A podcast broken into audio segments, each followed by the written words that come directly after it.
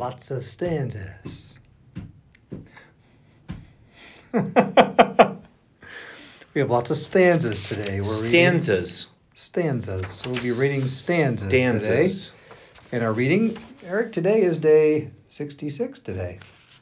That is exciting. Yeah, we're almost done. Day 66. Almost done with the 60s. Stanzas. We're Yes. gonna read uh, Chip's favorite song, actually, in all of history. He sings it literally This nonstop at Deuteronomy the history. office. yeah. Uh, hey, welcome back. Yes. Chip and Eric. This is Chip and that's Eric. Yeah, And we're reading through the Bible. yeah. This is you? the Bible. Yep, see it? Pretty good. We're almost done with Almost the book done. of Deuteronomy, right. and then we're on to the next volume of our Bible. Some of you are listening to us on the way to work. Oh yeah, Some of you are, you are listening to you uh, to us working out. yeah. Some of you are listening to us on a walk. Yep, Some of you are listening to us in your bed. You're just Yep. getting up. yeah, that's right. And some of you are listening to us and you're getting ready to go to bed. So good night. And some of you are saying, I would not like them in a box, and I would not like them with a fox. I would not like them here or there. I would not like them anywhere. Yeah, many of you are saying that. Yeah. So, Or have already said that, and therefore you're not listening. oh, boo. Yeah. Okay. Unapproved. Hey, Yep. here comes the stanzas Stanza. in a few minutes. Then the Lord said to Moses, The time has come for you to die. Hmm. Well, that could be a greeting card. Yeah. Call Joshua and present yourself at the tabernacle so that I may commission him there. So Moses and Joshua went and presented themselves at the tabernacle, and the Lord appeared to them in a pillar of cloud that stood at the entrance to the sacred tent. The Lord said to Moses, You're about to die and join your ancestors. After you're gone, all these people will begin to worship foreign gods Yeah, that's good news. and the gods of the land where they are going. Gosh, that's so terrible. mm-hmm. Oh, if you're Moses at that point, it's just a punch in the It gut. is, yeah. It's, They will abandon me and break my covenant I've made with them.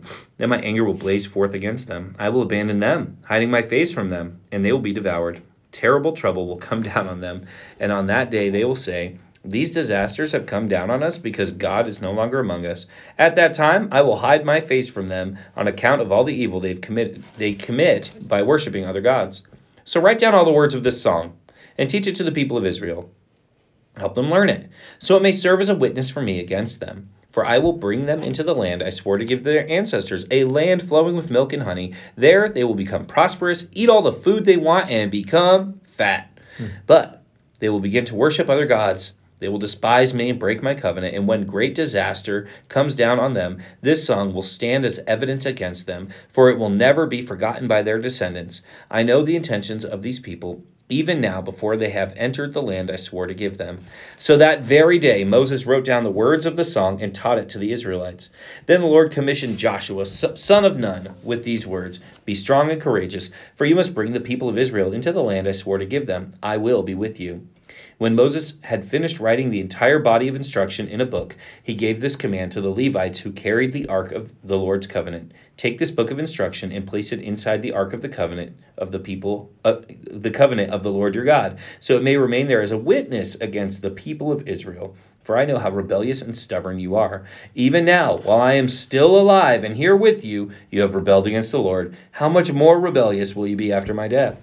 Now summon all the elders and officials of your tribe so I can speak to them directly and call heaven and earth to witness against them. I know that after my death you'll become utterly corrupt and will turn from the way I've commanded you to follow. In the days to come, disaster will come down on you, for you will do what is evil in the Lord's sight, making him very angry with your actions.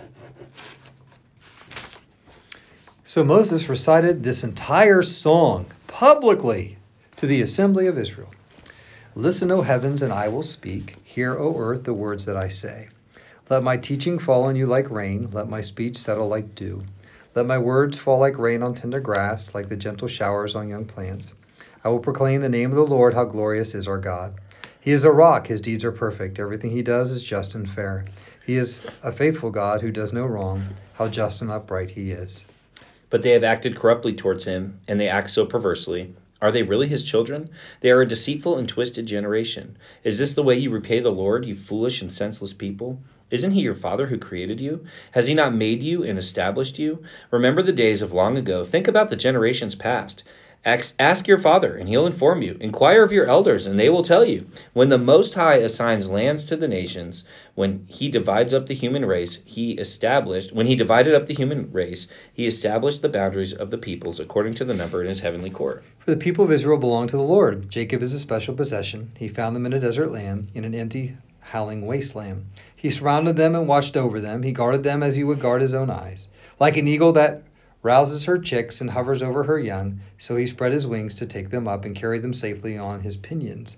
The Lord alone guided them, they followed no foreign gods. He let them ride over the highlands and feast on the crops of the fields. He nourished them with honey from the rock and olive oil from the stony ground. He fed, fed them yogurt from the herd and milk from the flock, together with the fat of lambs. He gave them choice rams for, from Bashan and goats, together with the, with the choicest wheat.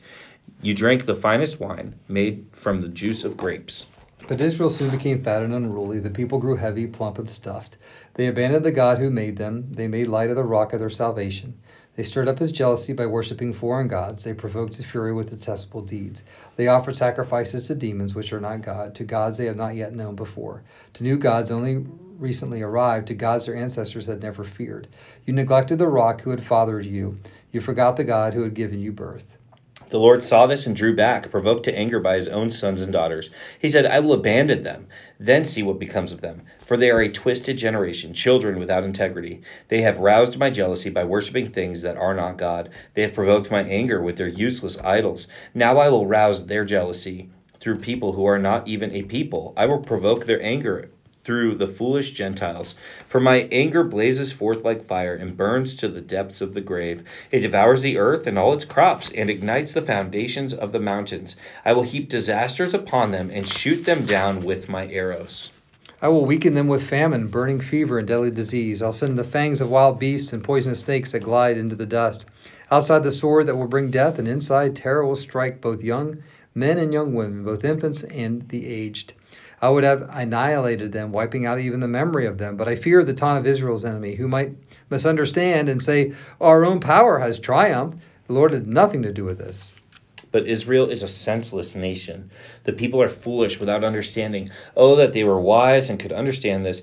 Oh, that they might know their fate. How could one person chase a thousand of them, and two people put ten thousand to flight, unless their rock had sold them, unless the Lord had given them up? But the rock of our enemies is not like our rock, as even they recognize. Their vine grows from the vine of Sodom, from the vineyards of Gomorrah. Their grapes are poison, and their clusters are bitter. Their wine is the venom of serpents, the deadly poison of cobras. The Lord says, Am I not storing up these things, sealing them away in my treasury? I will take revenge. I will pay them back. In due time, their feet will slip. Their day of disaster will arrive, and their destiny will overtake them. Indeed, the Lord will give justice to his people, and he will change his mind about his servants when he sees their strength is gone, and no one is left slave or free. Then he will ask, Where are their gods? The rocks they fled to refuge. Where now are those gods who ate the fat of their sacrifices and drank the wine of their offerings?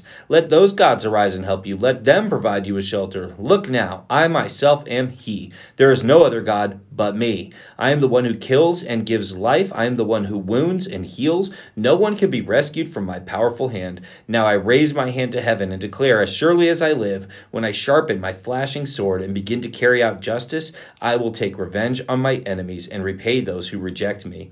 I will make my arrows drunk with blood, and my sword will devour flesh, the blood of the slaughtered and the captives and the heads of the enemy leaders. Rejoice with him, you heavens, and let all God's angels worship him. Rejoice with his people, you Gentiles, and let all the angels be strengthened in him. For he will avenge the blood of his children. He will take revenge against his enemies. He will repay those who hate him and cleanse his people's land. So Moses came with Joshua son of Nun and recited all the words of this song to the people. When Moses had finished reciting all these words to the people of Israel, he added, Take to heart all the words of warning I have given you today. Pass them on as a command to your children, so they will obey every word of these instructions. These instructions are not empty words, they are your life. By, by obeying them, you will enjoy a long life in the land you will occupy when you cross the Jordan River. Okay? Okay. So, Yep. got an extraordinary book here Yep. full of truths. Mm-hmm.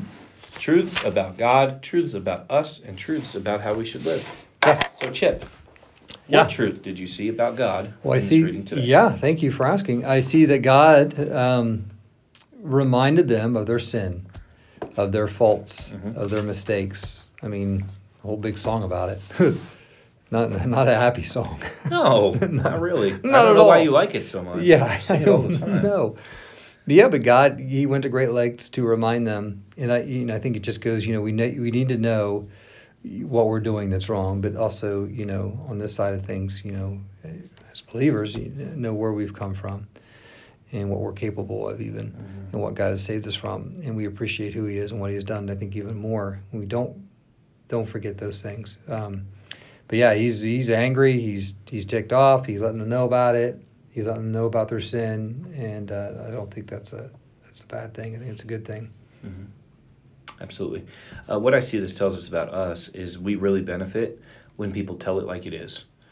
Um, it's the right move. And on the other side of that, it is right for us to tell it like it is. The truth isn't always the most pleasant thing to hear, and it's definitely not the most pleasant thing to say. And yet, it is the most loving thing to do to tell it how it is. That's why God does it. God is love. Even this story, God is love. He is telling them these things so that they can make the necessary adjustments so that they don't miss out on all the blessings in the land. You know, and Moses genuinely loves and is invested in these people. I mean, he threw mm-hmm. himself between God and them when God wanted to pour out wrath for that golden calf that just happened to appear. Yeah. You know, um, Boom. Oh, there it is. But you know, sometimes genuine, true, heartfelt love looks like communicating difficult and offensive and hard truths, and we need that. We need that. No matter where you are spiritually today, whether you're uh, not a believer or a young believer or an established believer, you need a person in your life that speaks hard truths to you hmm in love, Yeah. not to hurt you, but to benefit you. And you might need to be that person that speaks hard truths to somebody else. Yeah, yeah, I agree. You know, we definitely live in a culture today where we uh, we feel it as pastors. I'm sure, uh, I know I do. Where like you know you speak truth and someone says, well, you know, um, you, you're intolerant, you're not loving, you know, Mhm. you're, you're it's hate speech and stuff like that, and and uh, that's just that's garbage. You know, uh, it would be hateful for us not to preach the truth, or in your you guys in your case to speak the truth to someone. Um, and it would just be hateful and hurtful. Mhm. Uh, how you do it's important, Yeah, and why you do it's important. But yeah, I don't don't believe that's the lie of our culture uh, today. Yeah. So what do we do with that? I think we do what you just challenged us over this last sermon series to do, which is not a timeless reference, so I'll just say what it is, but find your person that you're pouring into, and that's truths. You got to tell the truth, and then find a person to pour into you the truth Yeah. that you need to hear. Um, Again, not your truth. no, no, Yeah. no, the, the real life yeah, truth the that you need Yeah. contextualized to your life. Yeah. So, like, I don't need someone to come in and constantly remind me about the fact that I shouldn't be murdering people, right? Like, I've got that one down. But there are truth, truths, Yeah. real, objective, factual truths from the Word of God that I do need in Yeah. my life, Yeah. constantly reminding. You know? Yeah. Or this writer says, or this. Yeah. know, no, I don't need. pastor says. Yeah, I don't need that. as long as it lines up with this truth, okay. But yeah, there's a lot of that. That's I know what you meant, but sometimes No, that's great. I I'm glad you clarified clarify that. because you know just because it's truth just just doesn't mean it's true. We're talking about God's truth. I want to hear, yeah, God's actual, the actual real life truth, It's here. Not some made up nonsense. No. Yeah, Wow. Tell the truth. tell the truth. Truth is Eric. I love re-. I love reading the Bible with you. You know what? It's truth great. is, Chip. Yeah. I love reading the Bible with you. Wow. Here's that's something that's less true, but I say it all the time anyway. Oh. We're almost done. Oh yeah, that's right. so stop saying it's it. less true. Less true. Yeah. I mean, Well, we're more done today than we were yesterday. That is that's true. true. And we only have one more reading in this volume of our Bible. Yeah, and it's true that I'm going to eat the last sparkly wildberry peep right now. Oh, That was true. Okay, Eric. Yeah. It's also true that we better go. It's also true that I'm going to go down to your office and I'm going to get some of those savory, what are these? Savory something peanuts? Bold and savory. Bold and savory. That's another thing that people call us all the time. Bold and savory. Yeah, it's sparkly and wild, but also bold and savory. You could be bold, I'll be savory. That's fine. I can live with that. I can live with that. All right. All right. Thank you, everybody. We love you so much. Yeah, we do. Stay bold, stay savory, stay sparkly, stay wild. And we'll be back tomorrow. Bye. I hope that's the quote today. I hope, you so. know, Allison puts up the quotes. I hope it is. Yeah. Uh, if not, she's in trouble. Oh, yeah, we're going to talk her pay.